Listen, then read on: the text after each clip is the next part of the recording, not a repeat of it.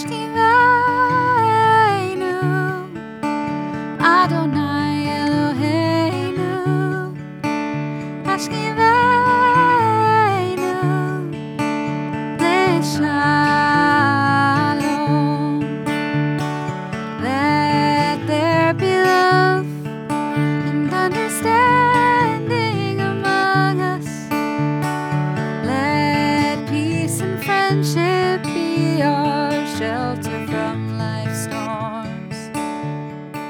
Shalom, and welcome to Torah to the People, a podcast from Temple Israel in Memphis, Tennessee. I'm Rabbi Micah Greenstein. We hope you enjoy this selection of our sermons, classes, and conversations with inspiring people from across the Bluff City and around the world. One of my favorite parts of being a rabbi is officiating at baby namings and brisses. A beautiful new baby, got a baby here tonight too. A beautiful new baby, proud, if a little bit exhausted parents, even more proud grandparents, and all the joy that comes along with new life. Hope, excitement, expansion in our capacity for love beyond what we thought was possible. And in this ceremony, giving the baby a Hebrew name, usually, of course, in honor of a loved one who we miss, who we wish that we were here for this moment, but who will hopefully embody, who, who this new baby will hopefully embody both in name and in deed. But this ceremony is about more than just receiving a Hebrew name. Of course, any boys born Jewish know that. Not the most pleasant of the uh, bris experience, but the ceremony of the baby naming is traditionally called a bris or a brit, a bris milah or brit milah for boys, and a brit bat for girls. And brit, bris, that is the key word. It means covenant. So, equally as important as bestowing a Hebrew name is that in this ceremony, we welcome the new child into the covenant between God and the Jewish people. Ever since Abraham circumcised Isaac in the book of Genesis, Jews have been welcoming our new babies into this ancient covenant between our people and God. And in our Torah portion this week, we read the very last covenant scene in the entire Torah. Atem nitzavim hayom kulchem lifnei Adonai Elohechem, roshechem, shiftechem, ziknechem, vishartechem, kol ish Israel. You stand this day, all of you, before Adonai your God, your tribal heads, your elders, and your officials, all the men of Israel, your children, your wives, even the stranger within your camp, to enter into the covenant of Adonai your God. Lo itchem levadchem, anochi karet et habrit hazot. God says, I make this covenant not with you alone, but with those who are standing here with us this day, and, and this is the key part, with those who are not here with us this day, who weren't here in the time of the Torah. And Rashi and almost all other commentators universally interpret that to mean that it's not just those standing there in that moment about to enter the land of Israel, but for every Jew in every generation. Whether born Jewish and you had your own Brit Milah or Brit Bat, or whether you found your Judaism later in life and voluntarily committed to the Jewish people, we were all included in this covenant that we read about in the Torah this week.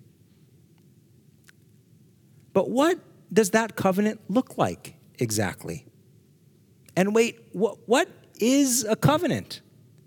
And how could any of us consent to being part of a covenant that was agreed to with God thousands of years before we ourselves were born? We'll try to answer some of those questions right now. So, a covenant. A covenant is like a contract between us and God. But it's not just any contract, it is a sacred partnership that can withstand fractures and rifts, can span centuries and cross continents. In the traditional understanding of the covenant as laid out in the Torah, both the Jewish people and God have responsibilities and benefits. If the Jews keep God's commandments, the mitzvot, then God will reward us. And if we treat other people and the world in accordance with God's wishes, God will look out for us. As we read in this Torah portion, Lo la'am v'hu lecha lelohim. We will be God's people, and Elohim will be our God. But as important as the covenant has been to our people historically, and as important as we say it is when a new baby is born or when someone embraces Judaism, how many of us in our day to day lives really feel like we're part of a covenant with God? One of the 20th century's greatest scholars of modern Jewish thought, Dr. Eugene Borowitz, my teacher's, my Jewish thought teacher's teacher. He believed that even though the Torah says that every generation is included in the covenant, that things are different in the modern period. We have a radical autonomy now that would have been unimaginable to Jews for millennia. Today, we can choose to study Torah all day if we want to. Or we can choose to eat a ham and cheese sandwich between services on Yom Kippur. I hope you'll do that in the parking lot. or we could even not show up on Yom Kippur at all.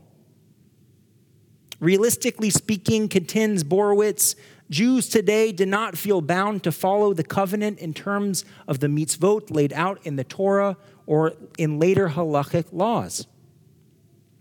And yet, Borowitz does not reject the notion of covenant.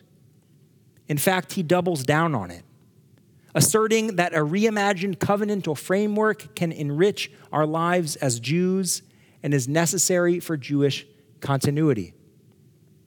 In his seminal book, Renewing the Covenant, Borowitz writes Autonomy of the self must somehow be a foundation of any contemporary theory of Jewish duty. According to Borowitz, a renewed covenant needs not include every single mitzvah, but should be constructed around mitzvot that each one of us, as autonomous individuals, find meaning and fulfillment in doing. That is how we can keep this eternal relationship, this eternal covenant between God and the Jewish people relevant in our own day. And so, as the new year of 5783 approaches in just two days, we have the opportunity.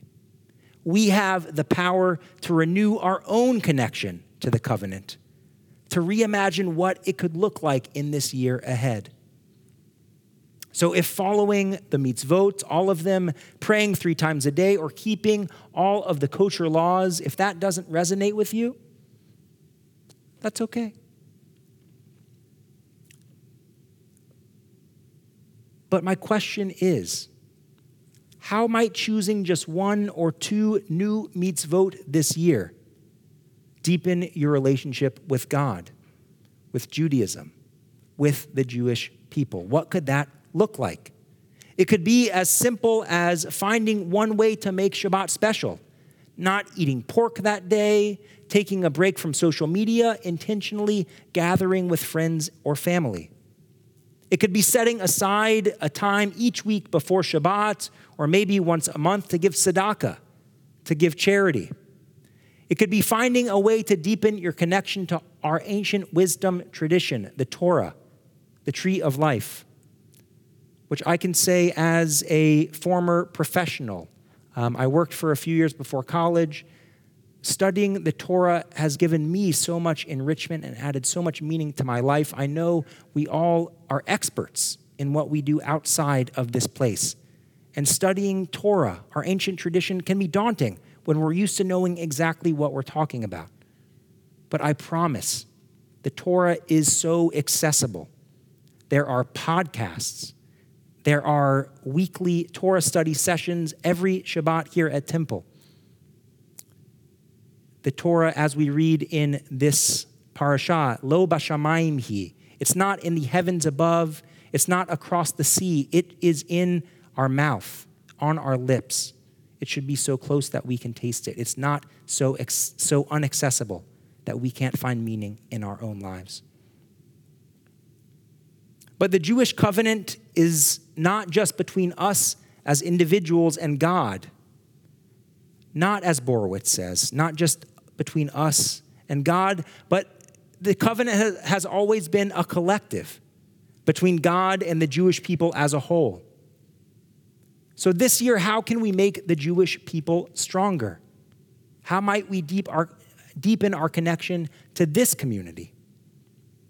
This year, we could host Shabbat dinners. We could volunteer, as many of you in this room do, to bring meals or to make calls to our fellow members who are sick. I promise that you'll find that strengthening your connection and your commitment to this community will make you feel more connected to God and will give you a deeper sense of holiness in your life. The beauty of the Jewish covenant is that it is a shalshelet, a chain, a chain of connection going all the way back to those Israelites in the Torah and continuing on into the recent past to those that we here tonight are named for. And then the, the covenant, the shalshelet, the chain extends far out into the future. A new link added each time a baby is born. A few months ago, after a baby naming, I remember asking a rabbi friend of mine, Is it a little strange that we're welcoming this baby into the covenant without its knowledge or consent before it is, to quote Borowitz, autonomous? And My friend, she gave such a beautiful answer. She said, It's like giving them a gift, like planting a tree for the new baby. It may not bear fruit for many years, but when they're older, if they choose to stop and sit under that tree, they might discover and sustain themselves from its fruit. If we never plant the seed when they're children, she told me, it will be that much harder for them to find the tree, to sit in its shade when they need to be strengthened, to eat of its fruit when they're in need of sustenance and sweetness. So, over the course of this next year, may we all seek out that tree that was planted for us. May we find its fruit and enjoy its sweetness, one mitzvah at a time. Shana tova umetuka, to a sweet and happy new year to each one of us. Shabbat shalom.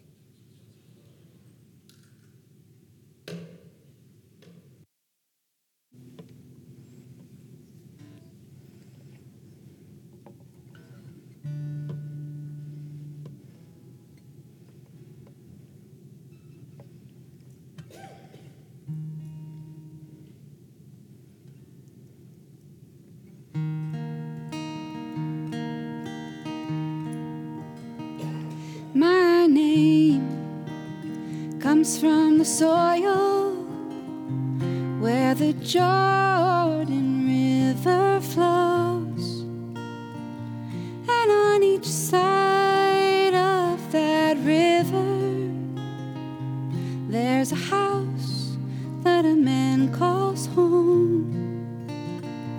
And their homes are built on the earth and stone.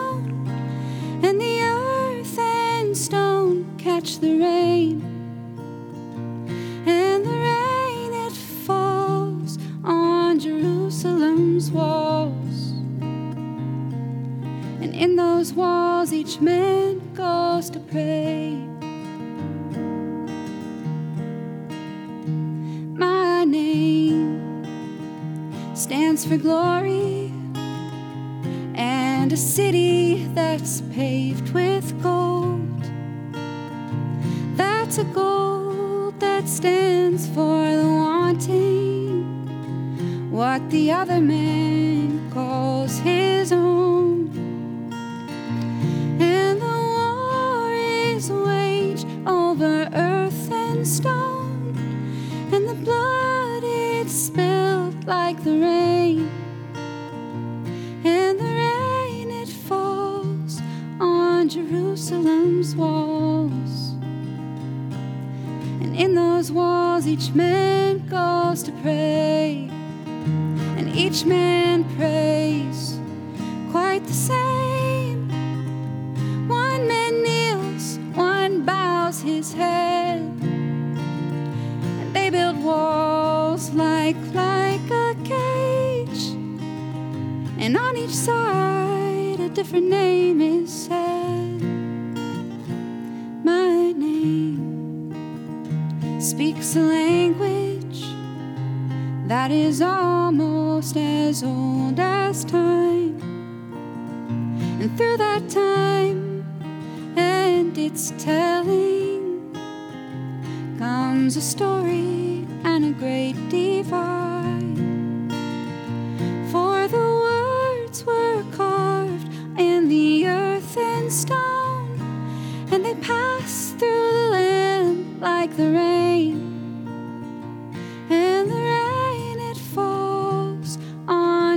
Jerusalem's walls. And in those walls each man goes to pray. And each man builds his walls of stone that it won't break like he breaks bread.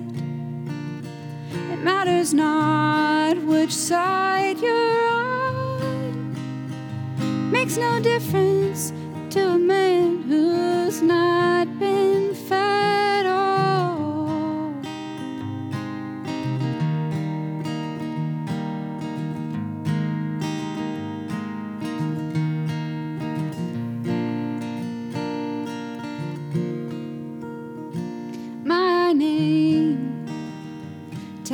story of a giant overthrown.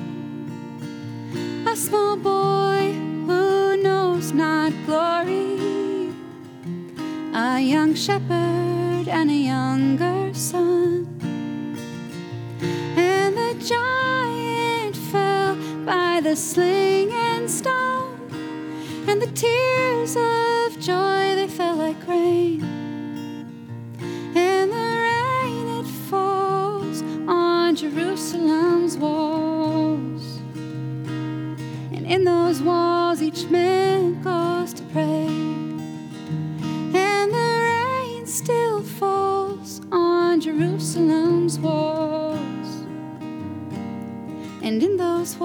Each man.